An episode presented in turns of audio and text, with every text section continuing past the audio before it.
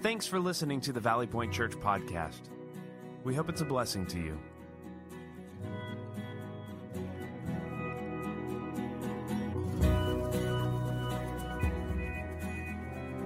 Welcome to the first Sunday in August. Summer is flying, isn't it? Oh my.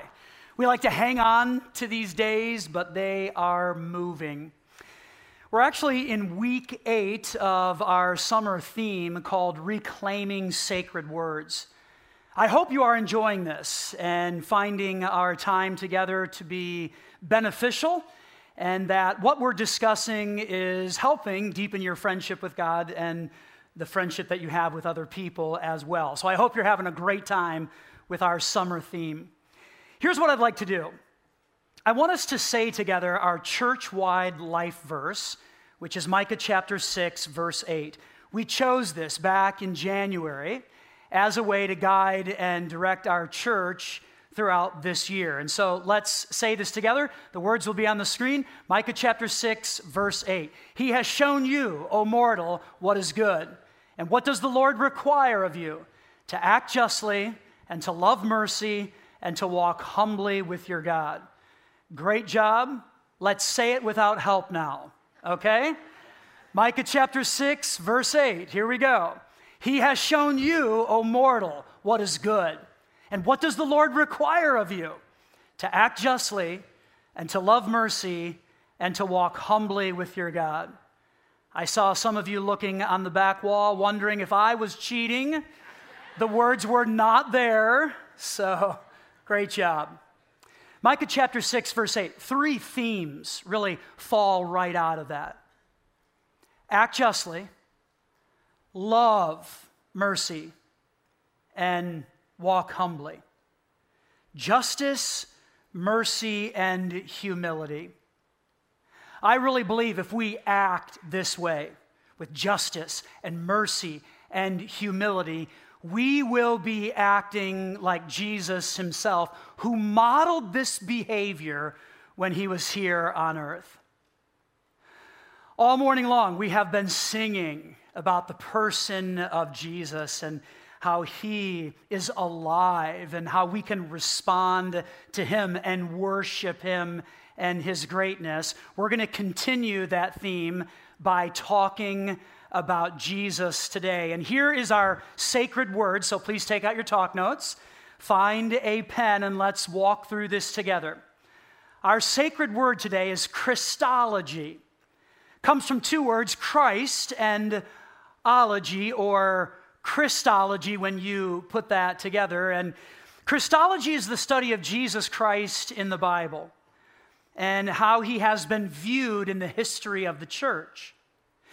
Christology is the arm of theology that deals with the person and the work of Jesus. So, we're going to talk about Jesus today.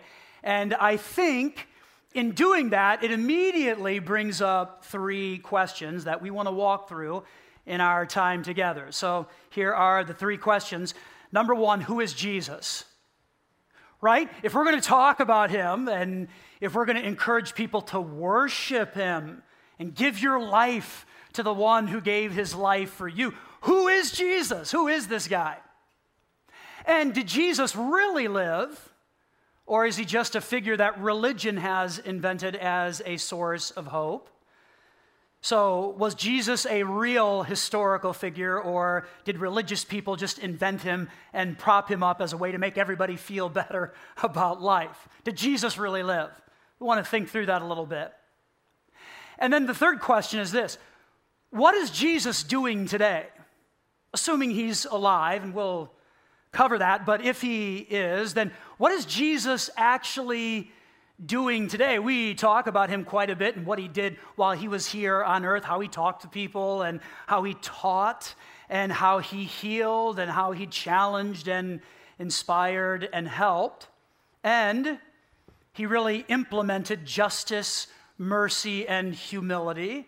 That was the life of Jesus when he was here on earth. But if Jesus is alive, and I believe with everything inside of me that he is, then what is he actually doing today? And what does that mean for each and every one of us who have trusted in Jesus alone to rescue us. Those questions are going to form our flow for today. And I will say this I can't give justice to the subject of Christology in 30 ish minutes. I just can't do that. There's so much that we could talk about regarding the life and the work of Jesus. We could go on and on and on for a really long time. As a matter of fact, I just put a short list together of other things we could discuss when it comes to the person of Jesus. So here's my list his pre existence and eternality. Meaning, Jesus has always lived. He wasn't just born in Bethlehem so many years ago, and that's when he arrived. Jesus always existed, and that is just a marvelous thing to consider the Old Testament prophecies of Christ. So many Old Testament prophecies regarding a Messiah will come a rescuer is on the way. And they even talked about the circumstances surrounding his birth and where he would be born. And these were people who lived and wrote hundreds of years before Jesus. The Old Testament prophecies are amazing.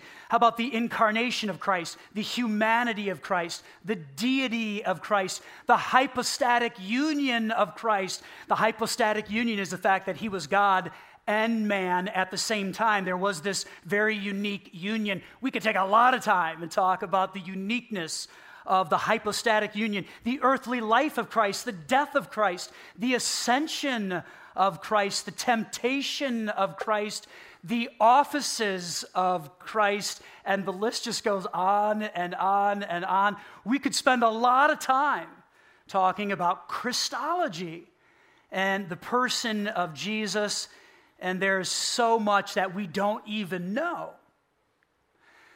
The subject of Jesus, it's immense.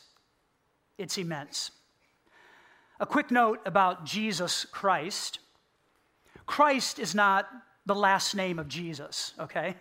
Sometimes we think that because there's Jesus and then Christ, so that, that must be his last name, but that's actually not the case. People in Bible times didn't have last names as we think of them today. It probably was more like this. In Matthew chapter 16, you see the phrase, Simon, son of Jonah.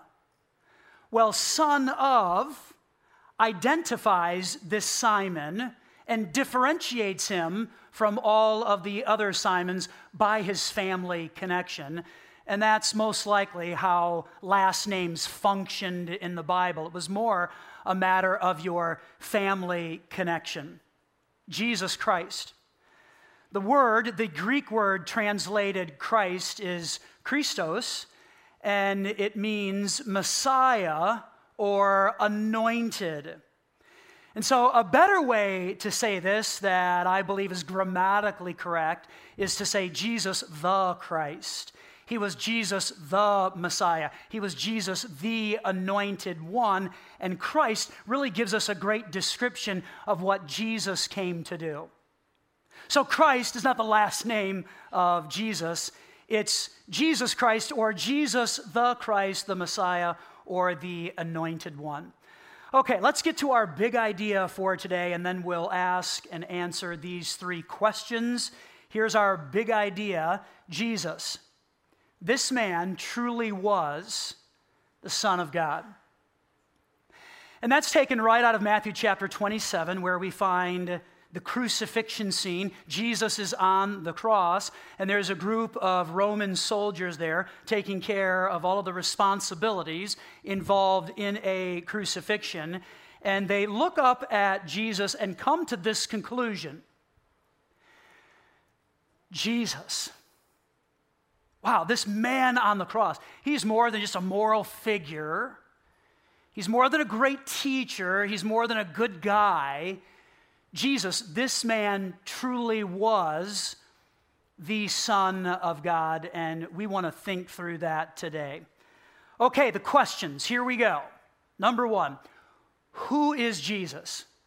If we're going to talk about him, sing about him, even worship him, then we probably should have a pretty good idea of who Jesus actually is. And so let's think about this a little bit. One scholar states it this way Jesus of Nazareth is indeed the second person of the eternal Godhead whose role was to become incarnate and provide a way of salvation for all those who believe.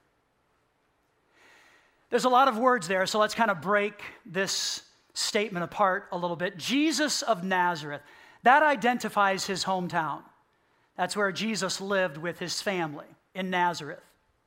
So Jesus is indeed the second person of the eternal Godhead. That speaks to how Jesus is deity. He is God, the Son of God whose role was to become incarnate, and that word incarnate means that he would take on flesh. He would put on flesh and live amongst humanity. In other words, up there came down here. That's the story of the incarnation. And why would he do that? Well, to provide a way of salvation for all those who believe. The purpose of Jesus was to come and live his life with a singular purpose to pay the price for my sins and to pay the price for your sins, making it possible when we trust in him alone to enter us into a forever friendship and relationship with God that lasts for eternity. And this is so clear throughout Scripture. The purpose of Jesus was to be the sacrifice for sin. So, who is Jesus? Jesus of Nazareth. That's his hometown. He is indeed the second person of the eternal Godhead. He's God, whose role was to come to earth, to become incarnate. And why? To provide a way of salvation for all who believe. By the way, that phrase, for all those who believe, I think is a key phrase in there. It helps us to know and to understand that Jesus does not force himself on anyone. We all have a choice to make when it comes to the person of Jesus. Do we believe in him? And will we trust in him alone to rescue us, or is that not for us? Jesus doesn't force himself on anybody. We do have a choice in the matter. We do have to believe. And that takes us to question number two Did Jesus really live? Or is he just a figure that religion invented to bring hope or to collect money or to wage war or, whatever we may think about Jesus? Did he actually live? So here's what's interesting about that question, which does seem to arrive from time to time. Very few scholars in the academic world, very few scholars in the church world and even outside the church world. So, even those who may not be cracked up about God and believe all of that to be true, who may say, you know, there's Jesus, we're not so sure if he was God, whatever, but very few scholars inside the church world and outside the church world believe that Jesus didn't live. In other words, in the academic world and in the scholarly community, they all point to a real historical Jesus, and that is widely accepted. Gary Habermas, considered by many to be one of the leading researchers on the ancient evidence for Jesus. He is an American historian, a New Testament scholar, a philosopher of religion, a Christian apologist. He travels all over the world speaking about the life and the person of Jesus. Here's what he said about people refuting a real historical Jesus. Here's his statement This conclusion that Jesus never lived is generally regarded as a blatant misuse of the available historical data. There is a substantial body of data that argues for a historical Jesus who lived early in the first century. And what I have discovered is that the scholarly community presents a compelling argument and a sound argument for a living Jesus, and they refute quickly those who disagree. Still, I think it's a valid question, right? Did Jesus really live, or is he just this thing that religion props up to bring hope to people? I think that's a valid question, and we need to answer, ask it, and also provide an answer. And maybe you're thinking about that a little bit today, wondering, did Jesus really live? If that's how you feel, and if that's what's rolling around in your mind right now, I want to say, welcome to Valley Point Church. I'm glad that you're here. And I want you to know this is a safe place for you to investigate and question. If that's how you feel, and if that's what you're wondering right now, I would encourage you to check out the book by Gary Habermas called The Historical Jesus. I think it'll provide a lot of good answers for you and will stretch your thinking a little bit about the historical Jesus. Okay, that brings us to the third question, which I find to be absolutely fascinating. And the third question is what is Jesus doing today? Have you ever thought about that?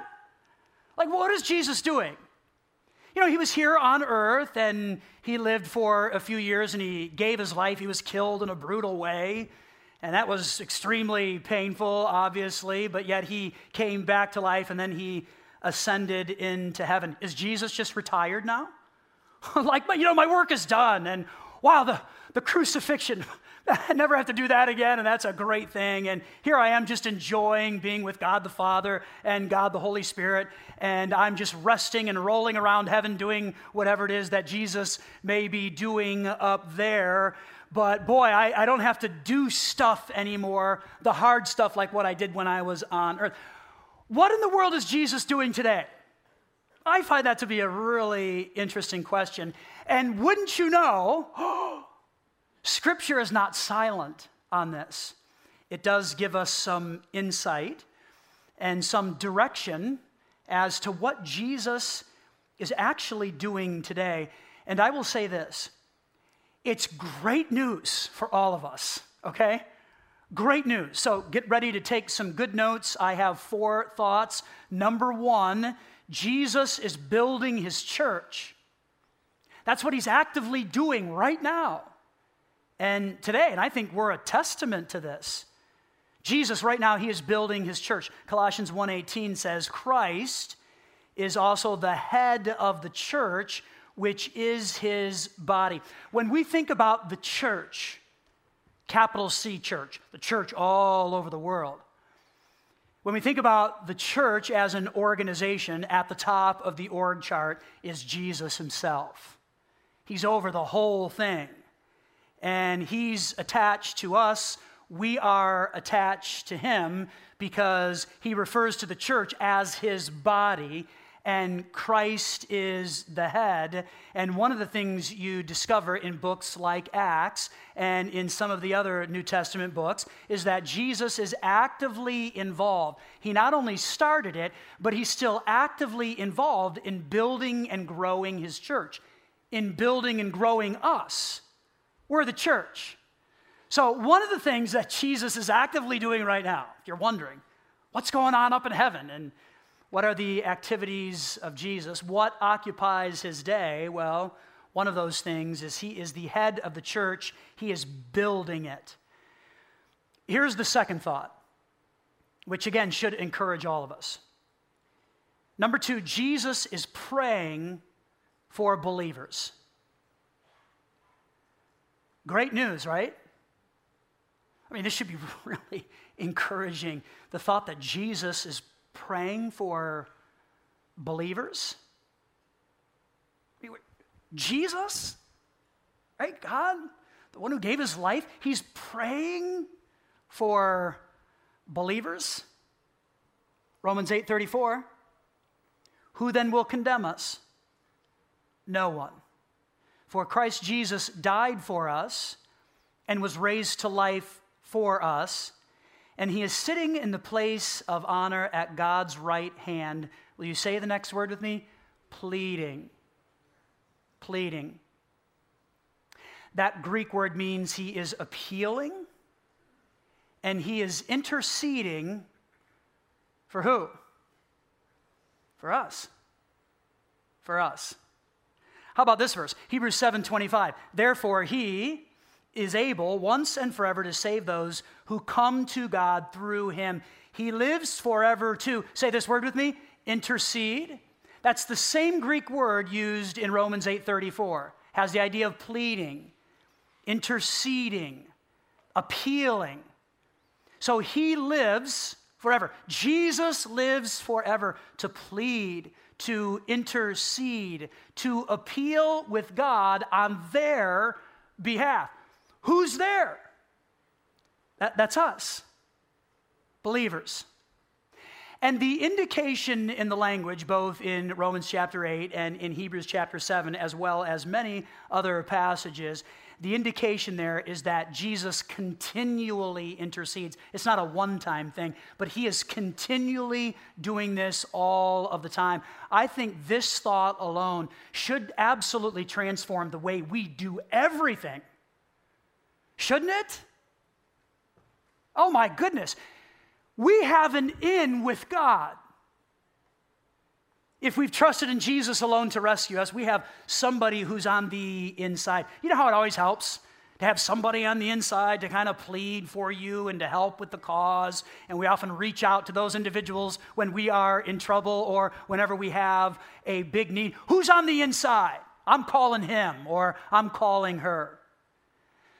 Well, guess what? In life, and the biggest challenges that we all face, whatever that may look like, and whatever toll that may take on us emotionally and physically, we have someone on the inside. And it's Jesus, and He is continually pleading for us. Are you kidding me? That's amazing. I thought you would all clap or something because that really is amazing. Yeah. Just however you feel today, however you feel. If you don't have anybody else on your side, if you've trusted in Jesus alone to rescue you, He's pleading and interceding with God the Father on your behalf. Extraordinary. This is one of the things Jesus is doing. Number three, Jesus is also preparing a heavenly abode for us. Jesus is in the construction business. Who knew? We needed his help a few years ago when we were in this process, and I think he did help us, but Jesus is still building, which is really unique. Here's John chapter 14, the words of Jesus. Okay, he's talking to some of his followers. Don't let your hearts be troubled. Trust in God and trust also in me. There is more than enough room in my Father's home. If this were not so, would I have told you that I am going to prepare a place for you? And when everything is ready, or when I'm done with the construction, I will come and get you so that you will always be with me where I am. Jesus, he's building. What else? Number four, Jesus is producing fruit in the lives of believers. In the very next chapter in John's gospel, we find Jesus saying this John chapter 15, yes, I am the vine, you are the branches. Those who remain in me and I in them will produce much fruit. So think about this for a moment.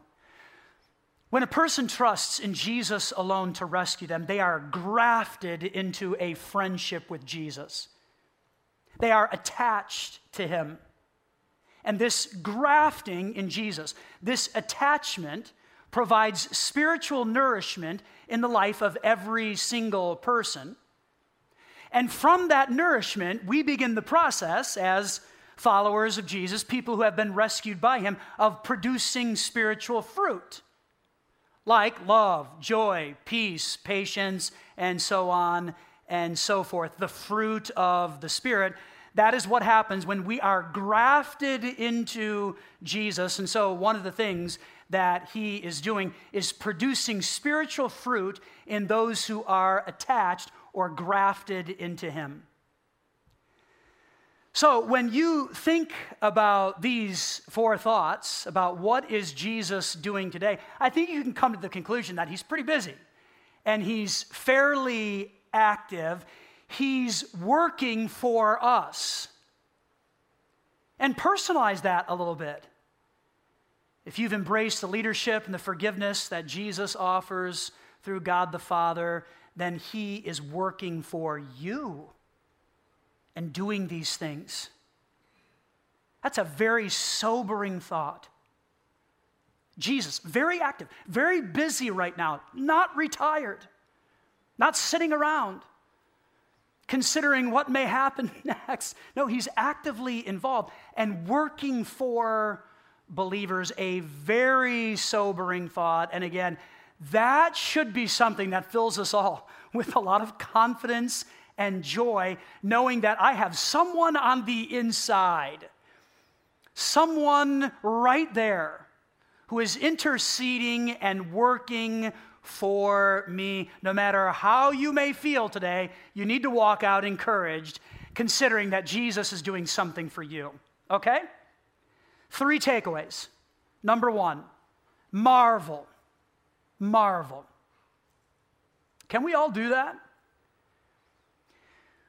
We sang about Jesus this morning, and that gives us the opportunity just to be amazed at who he is and what he has done for all of us. We need to allow that marveling to continue as we walk out of here and step into a work week that is often arduous and often pulls at us and often takes from us.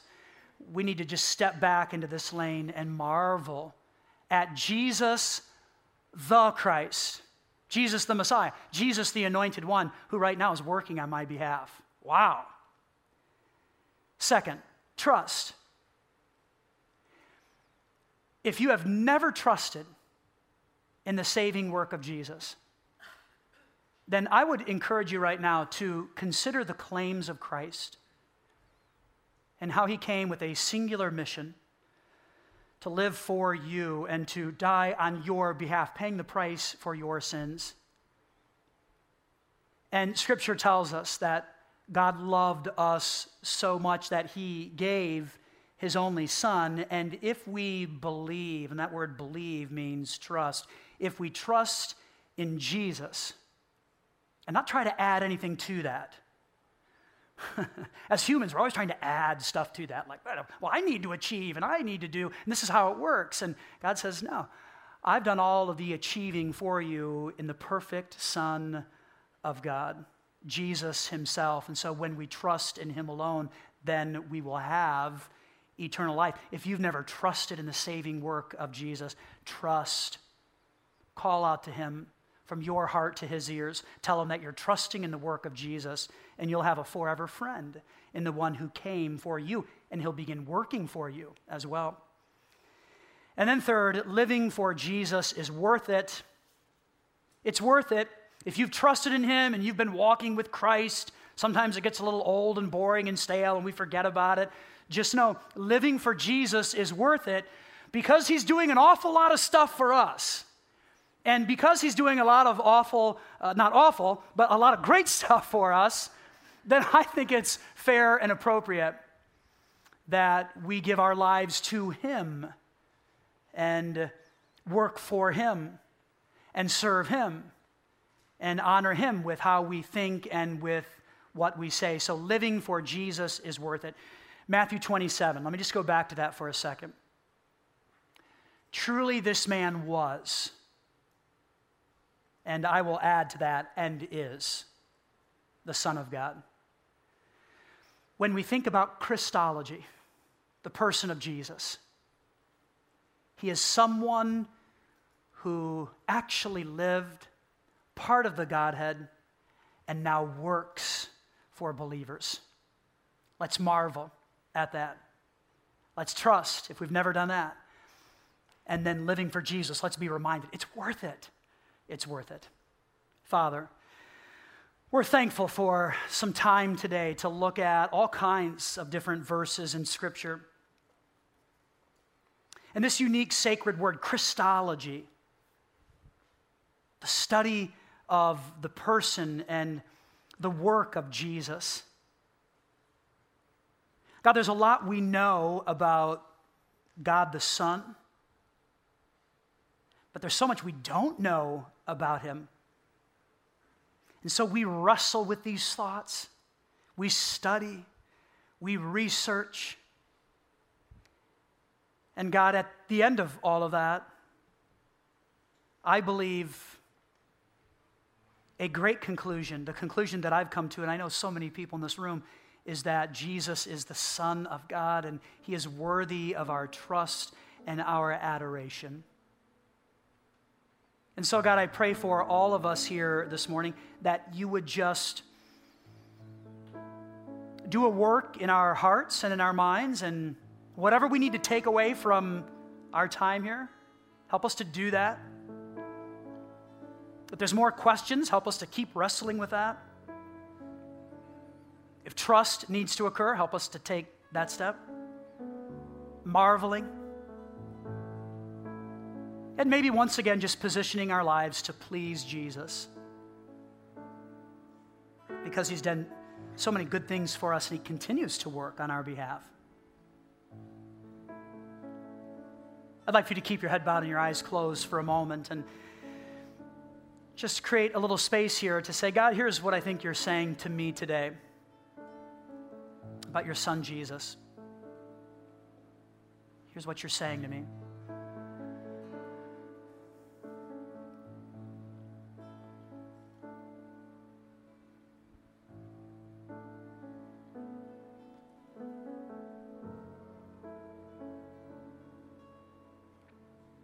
Maybe you're in a place where trusting in Jesus alone makes sense. And you're ready for that I just encourage you from your heart to God's ears, cry out to Him. Let Him know you're a sinner. Let Him know your life isn't perfect. He already knows that about all of us, but I think He wants us to admit that. And then tell Him you're trusting in the work of Jesus alone to rescue you. And you believe in what Jesus has done for you on your behalf. Just tell Him you're believing and trusting in that alone, and you don't want to add anything to it. Just simple trust and belief. Thank God for rescuing you,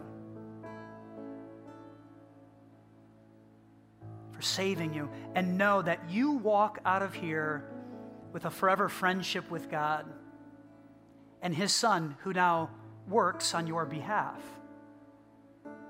Thank God for that.